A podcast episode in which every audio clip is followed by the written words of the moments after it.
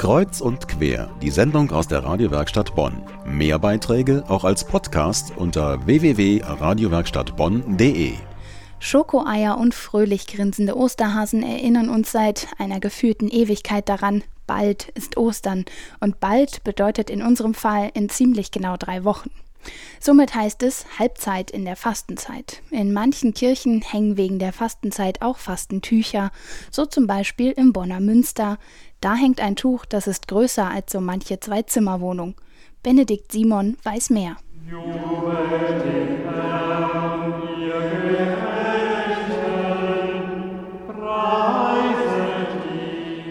Mittagszeit im Bonner Münster. Gläubige beten und singen gemeinsam. Im Hochchor vor ihnen hängt ein riesiges Tuch, über 60 Quadratmeter groß. Es verhüllt die bunten Fenster in der Apsis. Zentral darauf zu sehen das Gesicht Jesu Christi, auf violettem Hintergrund. Nur dem aufmerksamen Besucher dürfte das Motiv bekannt sein. Reinhard Sentes, Pressesprecher des Bonner Münsters, rechts vom Altar vor einer kleinen Nische, vor dem Original-Fresko sehr unauffällig. Die wenigsten werden es bis jetzt gesehen haben. Matt, dunkel und es gehört zur gotischen Ausmalung des Bonner Münsters. Dieses Fresko zeigt das Antlitz Jesu auf einem Tuch. Es ist auch ein Heiligenschein mit drumherum. Das ist eine Darstellung des Schweißtuchs der Veronika. Der Legende nach soll eine Frau sich durch die Reihen der römischen Soldaten gedrängt haben, als Jesus sein Kreuz trug. Sie hielt ihm ein Tuch entgegen, mit dem Jesus seinen blutigen Schweiß abwischen konnte. Es wird erzählt, dass er in dem Tuch sein Abbild hinterlassen hat, sein wahres Bild. Oder auf Latein Vera Icon. Die Frau, die dem Schweißtuch ihren Namen gab, heißt deswegen auch Veronika. Das Motto der Fastenzeit im Bonner Münster: mit Leidenschaft.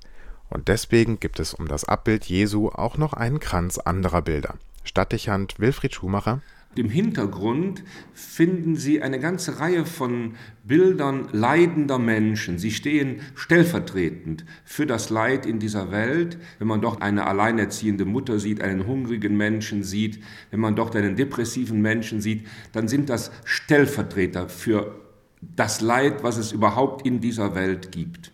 Daneben gibt es aber auch Leerstellen. Da hat jeder Platz für sein eigenes Leid oder aber für seine Hoffnungen.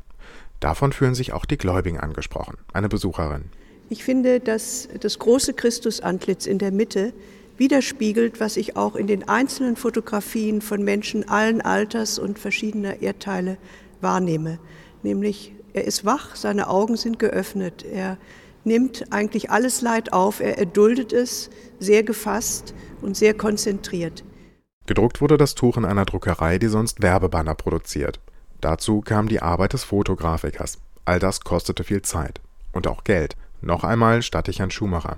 So ein Tuch ist nicht gerade billig. Ich glaube, wenn ich alles zusammenzähle, dann kostet dieses Fastentuch fast dreieinhalbtausend Euro. Aber die Kosten sind nicht das Entscheidende, sondern entscheidend ist mir, was ich mit diesem Fastentuch bewirke. Und wenn ich diese Kosten umlege auf all die Menschen, die dieses Tuch sehen, denen dieses Fastentuch behilflich ist, dann sind das Peanuts.